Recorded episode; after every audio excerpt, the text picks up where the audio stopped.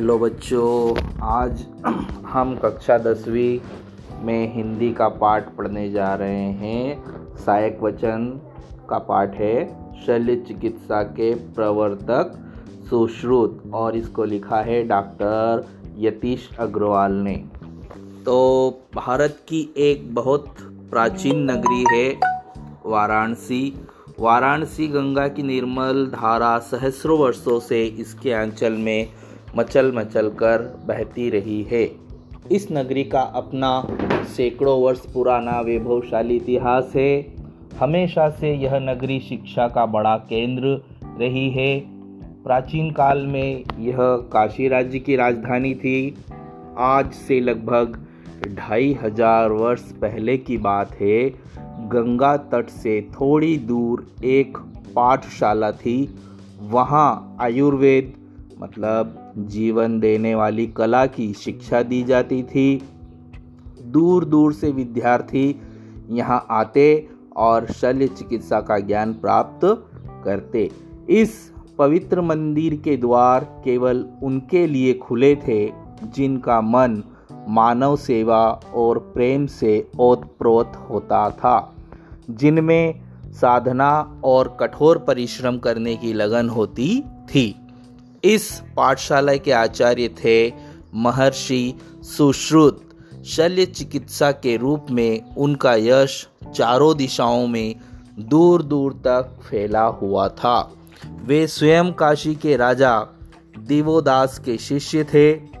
दिवोदास को भगवान धन्वंतरी का अवतार कहा गया है। सुश्रुत के प्रारंभिक जीवन के बारे में आज कोई निश्चित जानकारी नहीं मिलती। बस इतना ही कहा जा सकता है कि उनके पिता का नाम विश्वामित्र था और उनका बाल्यकाल गंगा की पावन लहरों से खेलते हुए बीता था।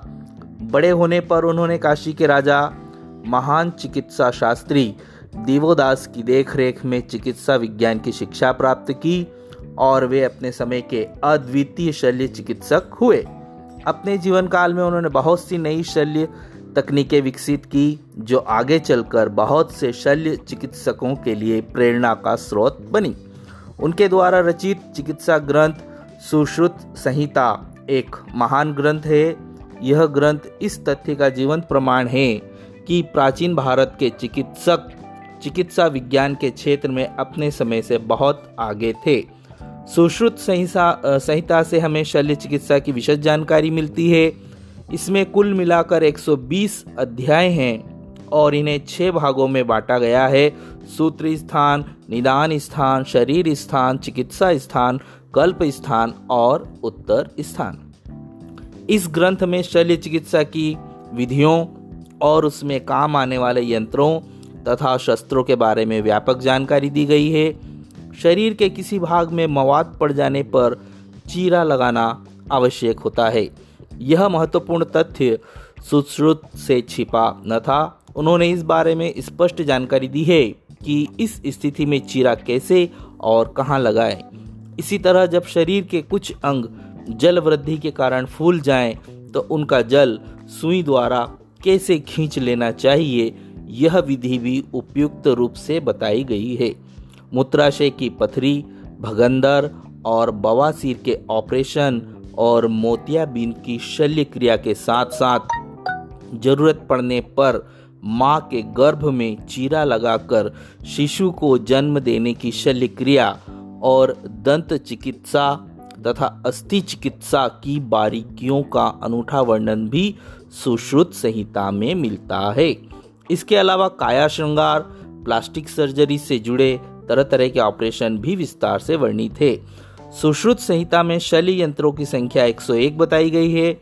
इन यंत्रों की, इन यंत्रों को हिंस्र पशु तथा पक्षियों के मुँह के आकार के अनुसार नाम दिए गए हैं, जैसे सिंह मुख सिंह के मुख जैसा ग्रद्र मुख गिद्ध के मुँह जैसा मकर मुख मगरमच्छ के मुँह जैसा आदि। ये यंत्र आधुनिक शल्य यंत्रों से किसी भी तरह कम न थे। इनके साथ ही 20 और शल्य यंत्र भी वर्णित हैं। इनके नाम हैं मंडलाग, करपत्र, मुद्रिका, ब्रहिमूर्ख आदि। ये शल्य औज़ार प्रायः लोह धातु या चांदी से बनाए जाते थे। इन्हें इस ढंग से बनाया जाता था कि इनकी धार कभी कमज़ोर ना पड़े और इनमें कभी जंग ना लगे। उन्हें रखने के लिए खास तौर से लकड़ी के डिब्बे भी तैयार किए जाते थे। टाँके लगाने के लिए त्वचा और विभिन्न ऊतकों की मोटाई और रचना को ध्यान में रखते हुए तरह तरह के धागे भी विकसित किए गए थे।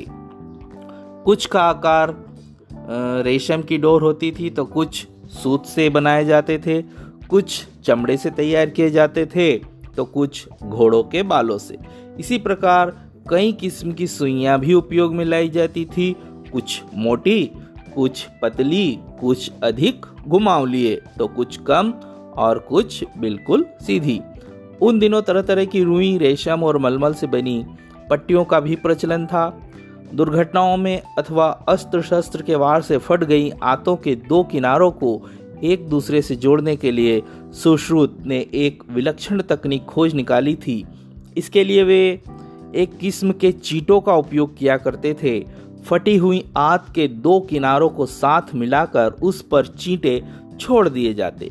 वे चीटे अपने दांतों से उस पर चिपक जाते, जिससे फटी हुई आत के दो किनारे आपस में सिल से जाते। जब चीटों का शेष भाग काटकर अलग कर दिया जाता और उदर के बाहरी ऊतकों और त्वचा पर टांके कस दिए जाते, कुछ ही दिनों में आत का घाव भर जाता। साथ ही चीटों का सिर भी ऊतकों में अपने आप घुल मिल जाता था। आजकल शल्य चिकित्सा, चिकित्सक शरीर के भीतरी अंगों के टांके लगाने के लिए भेड़ की आंत से बनाए गए धागों का उपयोग करते हैं। उद्देश्य यह रहता है कि टांके भीतर ही भीतर घुल जाएँ, जिससे टांके निकालने के लिए कम से कम शरीर का वह भाग दोबारा ना खोलना पड़े।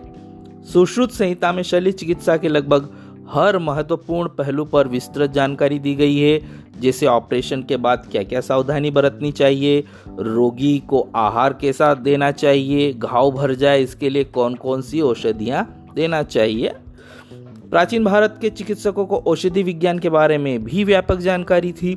उन्होंने बहुत सी जड़ी बूटियों की खोज की थी, साथ ही रसायन भी खोज निकाले थे। ये रोगी का दुख दर्द करने के काम आते थे। ये रोगी का दुख दर्द दूर करने के काम आते थे। शल्य क्रिया के दौरान रोगी को कष्ट ना हो, इसके लिए कुछ ऐसी सक्षम जड़ी बूटियाँ भी खोज निकाली गई थी, जिनके देने से रोगी गहरी नींद में सो जाता था। मानव शरीर के भीतरी अंगों की जानकारी प्राप्त करने के लिए सुश्रुत ने एक अनूठी विधि खोज निकाली थी। मृत शरीर को पहले किसी वजनदार वस्तु के साथ बांधकर किसी छोटी सी नहर में डाल दिया जाता था। एक सप्ताह बाद जब बाहरी त्वचा और ऊतक फूल जाते, तब झाड़ियों और लताओं से बने बड़े बड़े ब्रशों द्वारा उन्हें शरीर से अलग कर दिया जाता था। इससे शरीर के आंतरिक अंगों की रचना स्पष्ट हो जाती थी। सुश्रुत जितने बड़े शल्य चिकित्सक थे, उतने ही श्रेष्ठ गुरु भी थे। शल्य कला का प्रारंभिक प्रशिक्षण देने के लिए वे अपने शिष्यों को कंद मूल, फल, फूल, पेड़ पौधों की लताओं, पानी से भरी मशकों, चिकनी मिट्टी के ढांचों और मलमल से बने मानव पुतलों पर दिनों दिन अभ्यास करवाते। चीरा कैसे लगाना है, उसे कितना लंबा, कितना गहरा रखना है? इसका अभ्यास प्राप्त करने के लिए शिष्यों को ककड़ी, करेला, तरबूज जैसे फलों और सब्जियों पर कई कई दिनों तक अभ्यास करना पड़ता था। किसी घाव की गहराई कैसे पहचाने और उसे भरने के लिए क्या क्या तकनीक अपनाएँ, इसका प्रशिक्षण दीमक खाई लकड़ी के द्वारा दिया जाता, जिससे कि शिक्षार्थी रुग्ण शरीर की स्थिति का सही अंदाज़ा लगा सके। अभ्यास के दौरान कमल के फूल की डंडी, शिरा बन जाती, जिसे शिष्य को सुई द्वारा बेधना पड़ता था। इसी तरह टांका लगाने का प्रशिक्षण तरह तरह के कपड़ों और चमड़े पर दिया जाता। खुरदरा चमड़ा, जिस पर से बाल ना हटाए गए हों, उस पर खुरचने की कला सिखाई जाती थी। पट्टी बांधने का ज्ञान देने के लिए मानव पुतलों का सहारा लिया जाता था। इस प्रशिक्षण में उत्तीर्ण होने के बाद ही शिष्य के प्रशिक्षण का दूसरा चरण शुरू होता। अब उसे किसी कुशल शल्य चिकित्सक की देखरेख में रख दिया जाता था। वह तरह तरह की शल्य क्रियाएँ देखता और उनसे सीखता जाता। फिर कुछ समय बाद जब वह पूरी तरह परिपक्व हो जाता, तब उसे गुरु की देखरेख में स्वयं ऑपरेशन करने की अनुमति दी जाती थी। इस तरह पूर्ण प्रशिक्षण और अनुभव पाकर ही वह पाठशाला से बाहर निकलता था। सुश्रुत मूलतः शल्य चिकित्सक थे किंतु उन्होंने क्षय रोग, कुष्ठ रोग, मधुमेह, हृदय रोग, एंजाइमा एवं विटामिन सी की कमी से होने वाले रोग स्कर्बी के बारे में भी महत्वपूर्ण जानकारी दी। ईसा से 600 वर्ष पूर्व और सन 1000 ईस्वी तक का समय भारतीय चिकित्सा विज्ञान के लिए स्वर्णिम युग था। अत्रे, जीवक, चरक और वाघभट्ट जैसे बहुत से यशस्वी चिकित्सा शास्त्रियों ने भारत की पावन भूमि पर जन्म लिया। काशी के साथ साथ नालंदा और तक्षशिला के प्राचीन विश्वविद्यालय भी सैकड़ों वर्षों तक उच्च कोटि की शिक्षा के लिए विश्वविख्यात रहे। यहाँ दूर दूर से शिक्षार्थी आते और चिकित्सा विज्ञान में निपुण होकर मानव कल्याण की प्रतिज्ञा लेते। चिकित्सा विज्ञान के कुछ इतिहासकारों का तो यह भी कहना है कि यूनानी चिकित्सा पद्धति के बहुत से सिद्धांत प्राचीन भारतीय चिकित्सकों के विचारों पर ही आधारित है। तो देखा बच्चों, हमने यह पाठ पढ़ा जो कि बहुत ही अच्छा है और आप भी इसे घर पर पढ़ेंगे और पॉडकास्ट को भी आप ध्यान से सुनेंगे। एक बार नहीं, दो बार नहीं, चाहे तो आप कितनी ही बार इसे सुन सकते हैं और पाठ को समझने का प्रयास करें। जय हिंद, जय भारत।